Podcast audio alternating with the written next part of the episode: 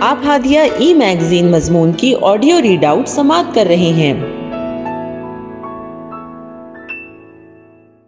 سامعین، السلام علیکم ورحمۃ اللہ وبرکاتہ۔ میں نازیہ عمر، ہادیہ کے شمارہ اکتوبر دو ہزار بائیس کے مضمون کی آڈیو پروگرام میں آپ کا استقبال کرتی ہوں۔ آئیے ہم اس کا آغاز ہادیہ کے زمرہ گوشہ مطالعہ سے کرتے ہیں۔ کتاب کا نام خرم مراد کی آخری وصیت، مصنف خرم مراد اور اس کی تبصرہ نگار یسرا اعظمی ہیں۔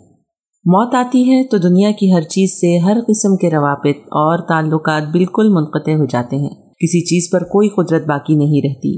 ہر قسم کے معنوی اور مادی اسباب و وسائل چھوٹ جاتے ہیں۔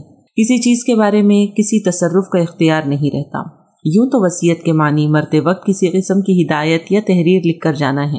یا ایسی تحریر جس میں فوج شدہ شخص نے ہدایت لکھی ہو۔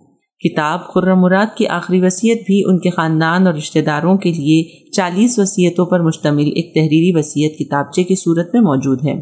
عمر کے تریسٹھ منزلیں پار کرنے کے بعد، چار دفعہ ہارٹ اٹیک کا جھٹکا ملنے کے بعد، بیس سال سے انجائنا سے پریشان، چار دفعہ انجیوگرافی ہونے کے بعد، دو دفعہ بائی پاس سرجری، بلکہ اوپن ہارٹ سرجری ہونے کے بعد بھی اگر کوئی زندہ ہے تو یقیناً یہ اللہ کی رحمت ہے اس شخص پر۔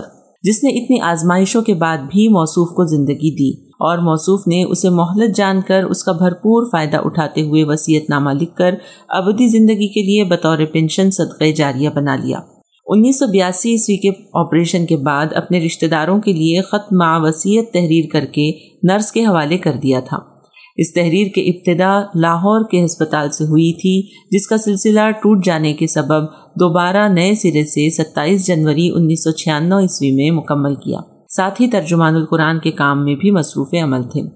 وصیت لکھتے وقت خرم مراد نے سب سے پہلے نہایت ہی معروف معنوں اور انداز میں صبر کی تلقین کرتے ہوئے نصیحت کیا ہے کہ جب کبھی کوئی غمگین معاملہ پیش آ جائے تو بجائے اس کے کہ اسباب ڈھونڈنے کے صبر کا دامن تھام لینے میں بھلائی ہے۔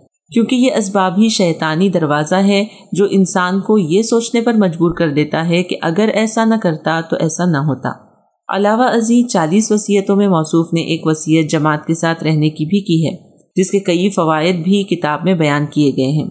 بہرحال، ہر وقت وصیت تیار رکھنے کی ہدایت بھی اس وصیت میں شامل ہے۔ وہ اس لیے کہ تمام امور و معاملات بحسن خوبی سلجھ سکیں۔ حقوق کی ادائیگی کا بندوبست ہو سکے، امانتیں ادا ہو سکے اور حت الامکان وہ چیزیں انجام پا سکیں جو انسان چاہتا ہے۔ وصیت ہر وقت تیار رکھنا اس بات کی مسلسل یاد دہانی کے لیے بھی مفید ہے کہ ایک دن سے زیادہ آج کے دن کے بعد زندگی کا کوئی اعتبار نہیں ہے کہ وہ رہے گی یا نہیں۔ ہادیہ مضمون کی آڈیو سماعت کرنے کے لیے شکریہ۔ امید ہے کہ آپ کو پسند آیا ہوگا۔ ہمیں آپ کے مشورے کا انتظار رہے گا۔ اپنا مشورہ، تبصرہ اور مضامین editor at Hadiya dot in پر ارسال کریں اور ہادیہ ای میگزین کے مضامین کو پڑھنے کے لیے website W W W dot Hadiya dot in subscribe کریں۔ انشاءاللہ، ہم اگلے ہادیہ ای میگزین کے شمارے سے دلچسپ مضامین کی آڈیو لے کر حاضر ہوں گے۔ تب تک کے لیے اجازت۔ اللہ حافظ۔